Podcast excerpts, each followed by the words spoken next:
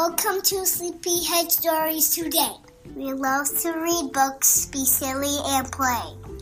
Me and my mommy are here every week to read you great stories that all are unique. Join us at bedtime, or bath time, or breakfast. We promise it's better than a trip to the dentist. Welcome to Sleepyhead Stories. Welcome back to another episode of Sleepyhead Stories. Guys, welcome back to another episode. We've got a good book this week. Before we get into what the book is, this month, the month of what what month is it, Chetta? It's May. May, right. The month of May is what heritage month do we celebrate in the month of May? Do you know? What Day. well, Mother's Day, yes. But I know we celebrate in the United States, we um. celebrate Asian American and Pacific Islander Heritage Month. Hold on, hold on. Why is it? Why does it have the word Asian in it if it's for Americans? Because it's for Asian Americans. It's Americans that live in the US Like Daddy, like that have an Asian heritage. Do you know where Asia is? Uh, I think is. I want to say it's in England. no. So Asia is all the way on the other side of the world, the absolute opposite side of the world, like Like Germany. China. Germany's like halfway there. Wait, is China like? Is China like a continent? Yes. In- like- Asia, well, China's a country in a continent. Asia is the continent. And Wait, it's made up of a lot of countries. Wait, a, a continent is like Australia, right? Mm, clo- uh, Australia's a country, but it's a part of a continent called Oceania. But you didn't get to that yet. I know you didn't get to that yet in school. But Asia is China, Japan. Uh, Japan is. Where is Japan? I said all the way on the other side of no, the world. No, what country is it in? Japan is its own country. That's Yes. Not, that's not on the maps. Yes, it is on the maps. no, no, no. When my when my teacher like showed me stuff like um Australia, Yeah. like, the countries and stuff, there was Mhm. no Japan on there. Well, Australia and Japan are not at, in the same location. They're closer than we are to Japan, Australia, so was but one side of the world, not the other side. sort of. You probably didn't make it over to Asia yet. Probably not. It's okay. You're only was in second grade. Hey guys, sorry. We got cut off. Sorry about that. We got a phone call.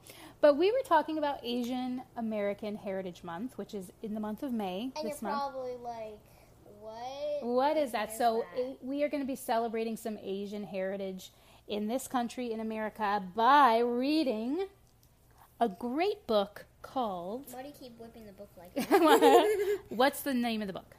Kaya's Journey. I probably didn't pronounce that right. Yeah, Kaya, Kaya, Kaya. Yep, Kaya's Journey. The story of a hundred-year-old koi fish. Yes, story of a hundred-year-old koi fish, and koi fish come from Japan. Hold on, mom. Yes. We should ask anybody. We should ask people to like send us like letters or something if they're like Asian. Sure, if you're an Asia, if you live in Asia, or if you're an Asian American, send us some messages. They're probably not. They might not, but they might. We've gotten some Asian. Um, we've had um, some people from Malaysia reach out to us. Malaysia, Malaysia, Malaysia. and once somebody, I believe, from Thailand. So we might have some listeners Thailand. out there. And um, the book Kaya's Journey is all about the story of a hundred-year-old koi fish. And koi fish come from Japan. They have a very special meaning in Japan, and we're going to learn all about it. But actually, if you go back even further, koi fish really come from China. But in China, they don't call them koi; they call them carp.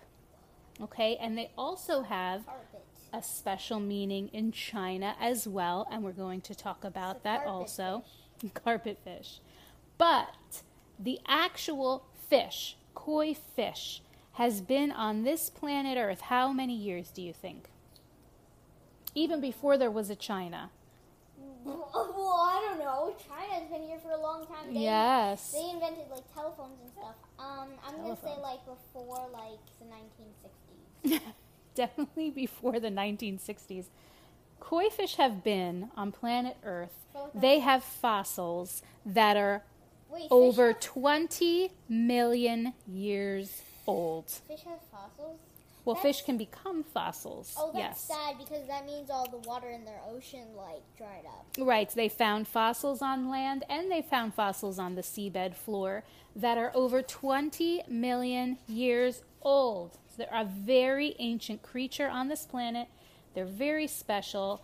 And in Asian and Chinese cultures and Japanese cultures, they are on, say, like- held in high regard. Did you say like 20 million years? Yes, I said 20 million years old. That's how old that, that fish. fish, holy koi fish. Yes. Holy koi fish.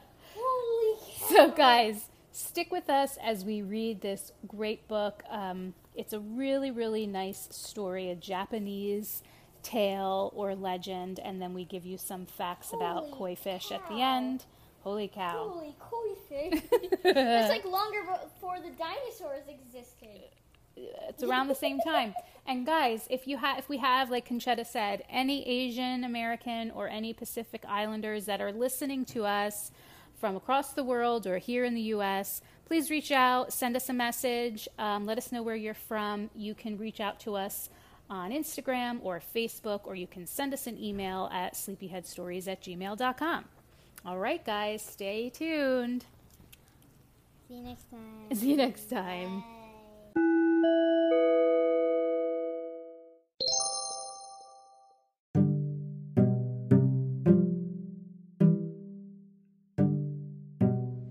Kaya's Journey The Story of a Hundred Year Old Koi Fish by Mila Kalan. Illustrated by Paradihi Didwania. In a land far, far away called Canada, Avani woke up from the strong rays of the sun on her face. She could hear droplets of melting snow falling from the rooftop onto the ground and the pitter patter of icicles turning into water in the trees and bushes outside her window. She peeked at her twin brother Niam, fast asleep in his bed, and realized it was the weekend. No school and no alarms. Just as she started to slip back under the covers to sleep some more, there was a tap at the door. Hey guys, it's Grandpa. I am awake before you, and I think I will win the bet this year. You will have to roast marshmallows for me. The bet? the bet! Avani jumped out of bed and shook her brother awake. Wake up! The ice has melted. We have to go look for Kaya. Avani and Niam darted toward the door and pushed it open, almost toppling Grandpa Yogi over. Still in their night suits, they ran downstairs, put on their gum boots, and rushed outside. The entire farm was glistening with dewdrops and patches of melting snow and ice. Tufts of green grass peeked through the thawing earth. Spring was finally here, and with spring came the time for the family's favorite tradition. The children soon reached the shore of a small lake in the middle of the property and stood there catching their breath as they carefully studied the surface. They saw tadpoles, some small fish, frogs, and a few birds, but not what they were looking for. Patience, said Grandpa, who had caught up with them and was resting on a big rock close by. Keep looking. Suddenly, there was a golden shimmer in a distant part of the lake. The kids strained their eyes to see what it was. They wondered if the rays of sun were playing tricks on them. But the shimmering shape moved again. Then they both shouted together, I saw her first! No, it was me! Calm down, calm down, said Grandpa softly. This year, she made sure you both saw her at the same time. She is very smart. Kaya was now clearly visible in the water, a gorgeous Japanese koi fish who, according to legend, had lived in this pond for a hundred years. But nobody had seen her close up. She was smart enough to stay in the middle of the pond, far away from preying birds and prying kids, barking dogs, and other fish. She had survived fishing expeditions, snapping turtles, and visits from storks and cranes. Her reddish golden scales shimmered in the sun. The twins, their cousins, and friends had named this mysterious beauty Kaya and pointed to her excitedly whenever they spotted her. In winter, she would retreat to the deepest, warmest part of the lake, remain invisible there, and emerge again at the first sign of good weather. For everyone on the farm, her reappearance was a sign that spring was finally here. Grandpa, Grandpa, please tell us the story again, please, begged Avani and Niam.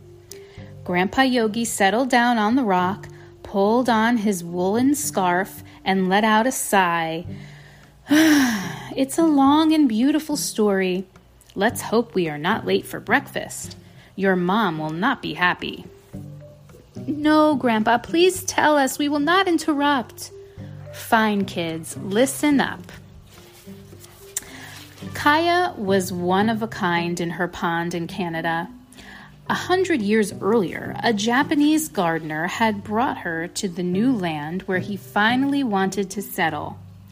Kaya was a very special creature. This tiny and seemingly fragile fish had braved many dangers and hardships to follow her dream of seeing the world. Her story became the stuff of legend, revered in many cultures as a symbol of courage and perseverance. The man who hired the gardener had been fortunate to get a plot of land surrounded by a lush forest, within which nestled a big, clear, sparkling lake. It was within this lake that Kaya made her home, and from where she silently observed what was going on, the water above her. The land flourished, and many generations lived there in love, happiness, and prosperity. And with each generation, the legend of the big golden fish lived on. Kaya and her brothers and sisters hatched in a peaceful pond in China. The Chinese called her kind of pretty fish carp. Kaya's father was a huge black colored carp.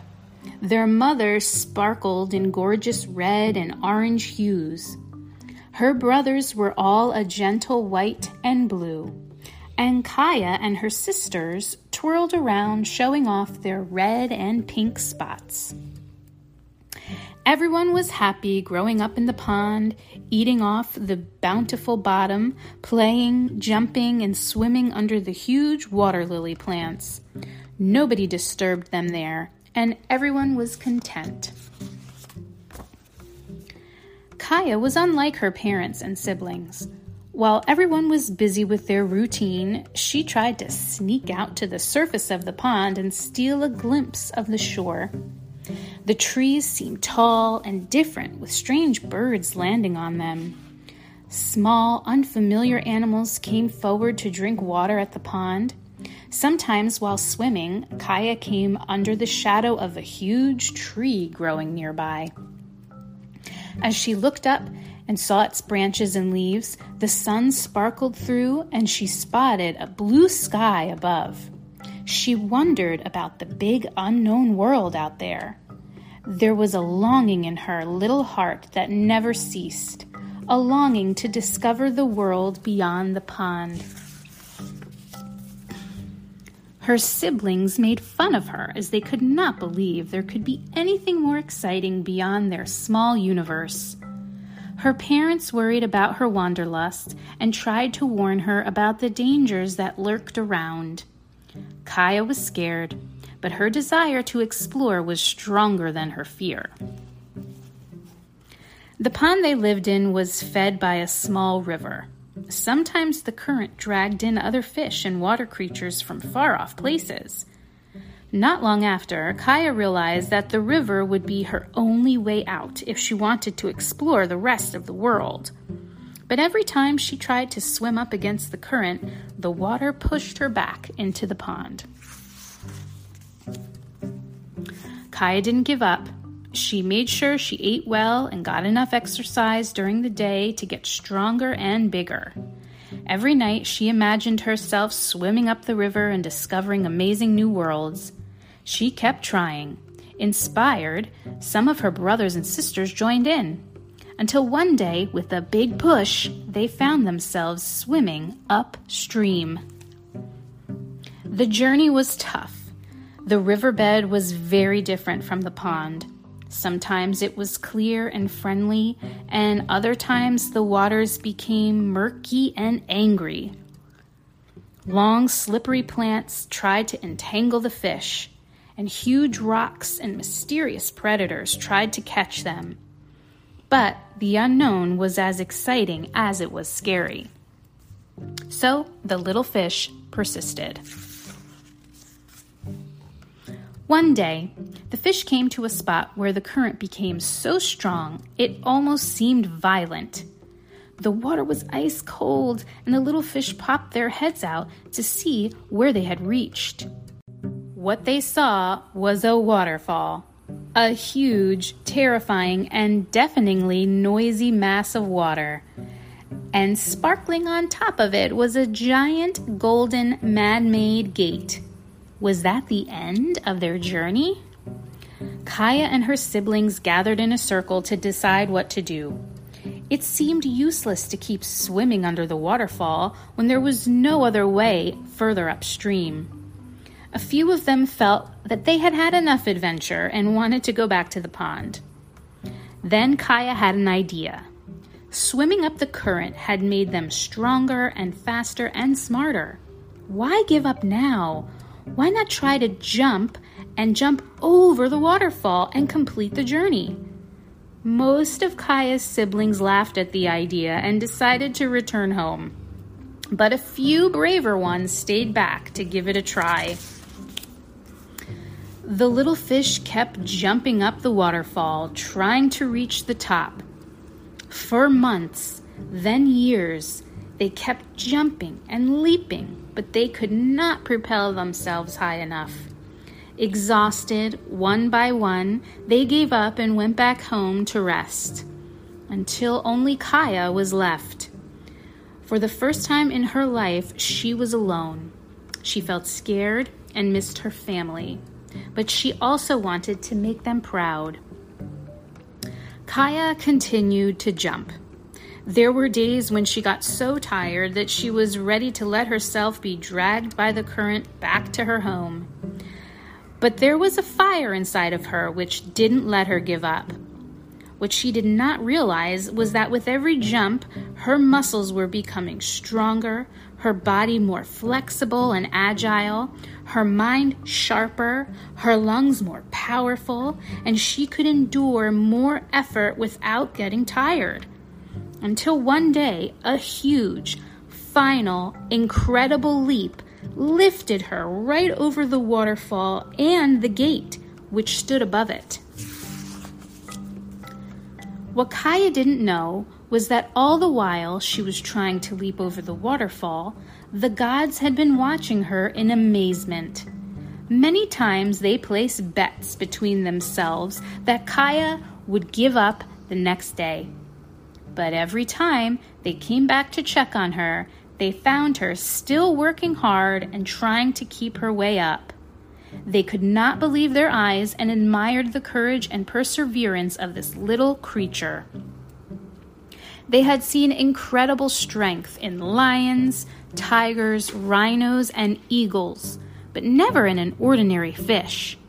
Regardless of her size, shape, and species, Kaya was determined to fulfill her dream. So instead of betting against her, the gods soon started betting that she would succeed the next day, and the next, and the next.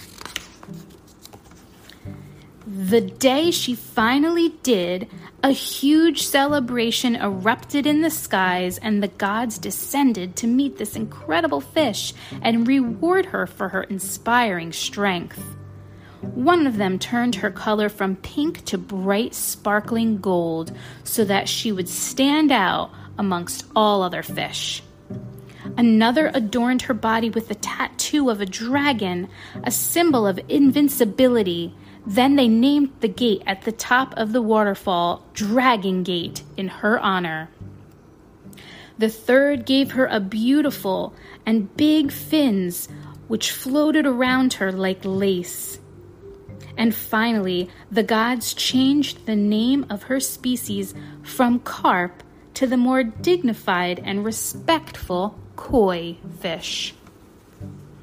Now in the country of Japan, Kaya continued her journey through more peaceful waters until she wandered into a rice paddy field where a farmer, knee deep in water, was tending to his crops.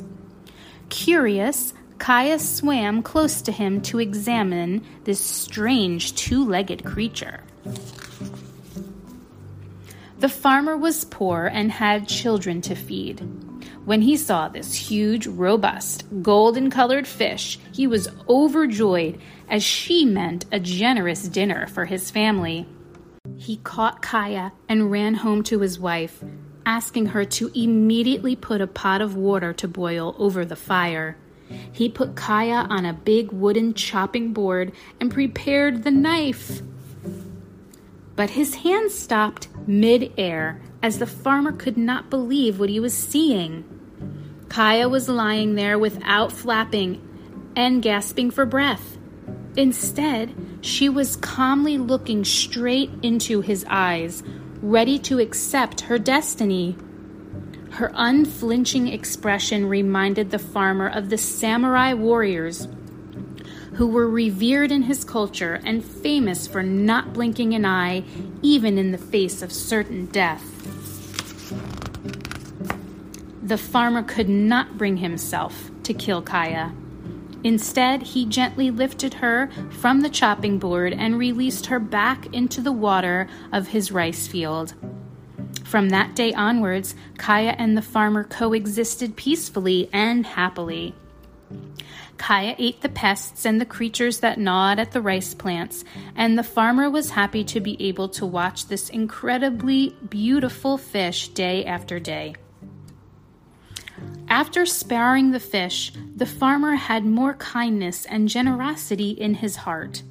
He smiled more and worked harder, and his land prospered. He was no longer poor. This truly special creature had brought good luck to him and his family. His children started drawing pictures of Kaya and flying koi shaped kites with paper fins that floated gracefully in the air. With time, the story of the amazing koi spread through the village, and people from far and near came to see this legendary samurai fish. One look at Kaya made them realize she was somehow magical. Since they could not have a Kaya of their own, they tattooed her name on their shoulders, chests, and back. In this way, they would be able to look at her every single day and be as courageous and strong as her.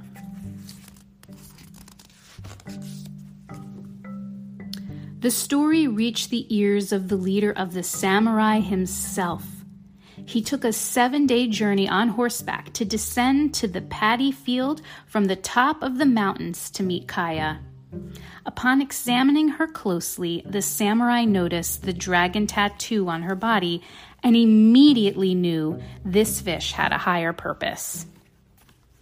The farmer knew Kaya had done her work in this field, his heart and his family.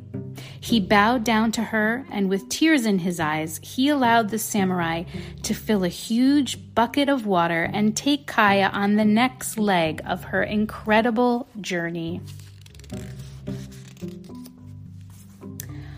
On the way, the small group of samurai was attacked by the emperor's guard and managed to run away but the cart carrying Kaya, along with provisions from the severe mountain winter, was captured by the soldiers.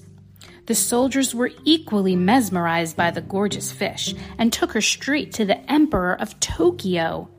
The Emperor not only had a keen eye for beauty, he also believed in omens and good luck charms. Therefore, he ordered Kaya to be released into the moat running around his palace for extra protection and blessings. A gardener was appointed to look after her. The gardener grew more and more attached to Kaya. Sometimes he touched her body and felt the scars she had acquired from her long journey to Japan. In her eyes, he saw the wisdom of long years and the experience of many roads traveled and things seen beyond his imagination. He never left Tokyo, and Kaya's wanderlust was contagious. He looked at the dragon tattooed on her body and promised himself to be brave and leave Tokyo one day and explore the big wide world. One day, a wealthy Canadian politician came to Tokyo to see the cherry blossoms. Canada was a country with abundant land for farming and life in the outdoors the politician came to stay with the emperor and learn and observe the fine art of Japanese gardening. He was so keen to transfer this knowledge to Canada that he offered to employ the humble gardener on his farm near Toronto. The gardener bowed in front of the emperor and asked him to let him go. He had a few more years left of being able to work hard and travel and see the world beyond Japan. Moved by the gardener's plight, the emperor gave his blessings. The emperor knew that the gardener was very attached to Kaya and allowed him to take the fish along, to always remind him of his homeland. Overjoyed by the emperor's generosity, the gardener fell at his feet and cried, for he truly couldn't imagine being separated from Kaya. It didn't take long for the gardener to realize that his new home on the farm in Canada was a blessed, happy place. The farm had a huge lake which became Kaya's home. It also had a brick house filled with children, love, and laughter, and a piece of land for him to turn into a Zen garden. He spent the last years of his life tending to the garden and checking on Kaya every single day. Funnily enough, he felt that she was looking after him rather than he looking after her. She seemed to have settled in just fine in the lake amongst the new species of fish, plants, and birds. Kaya led a quiet, solitary life, but was never lonely. From under the water, she could observe the lives of the people on the farm and how things changed with each passing generation just like us right now.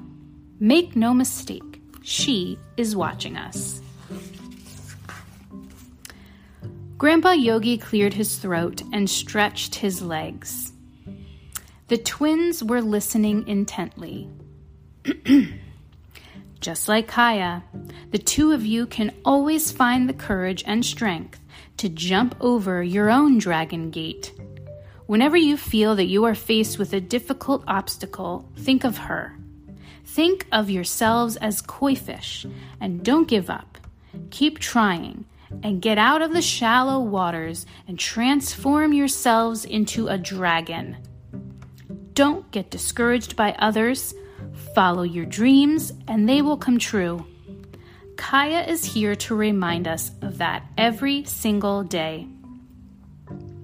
Just at that moment, Avani and Niam's mom called out for breakfast. Slowly, keeping pace with their grandfather, they started walking home, already planning how to squeeze as many adventures as possible into the next 12 hours. Kaya watched on as these three shapes faded into the distance and contently flapped her fins, enjoying the rays of the sunshine upon her back. It was a new day.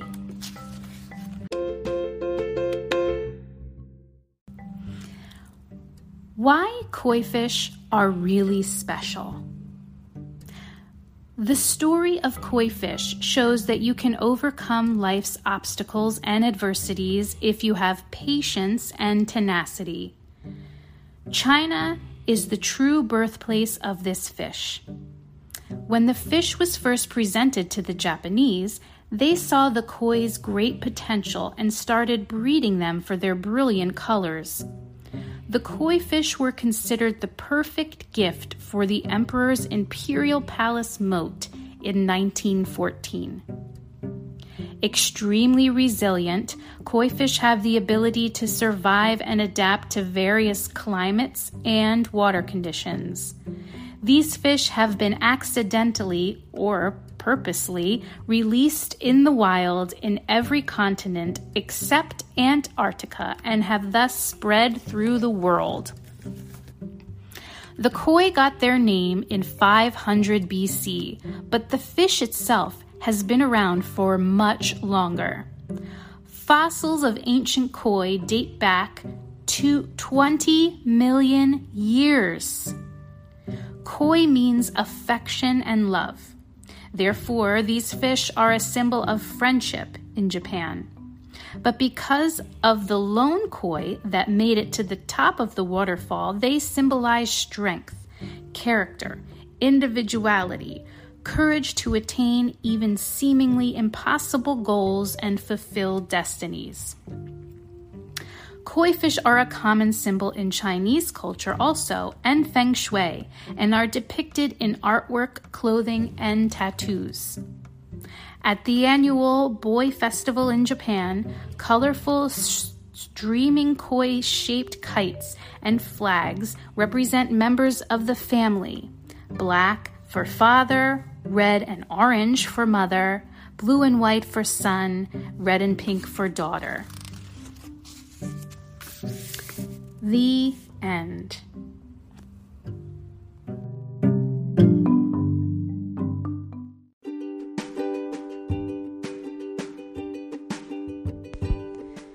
Hey guys, thanks for listening to this episode of Sleepyhead Stories. Keep sending us those shout outs and remember to follow us on Instagram or Facebook and subscribe so that you're notified every time we release a new episode. And of course, share us with your friends.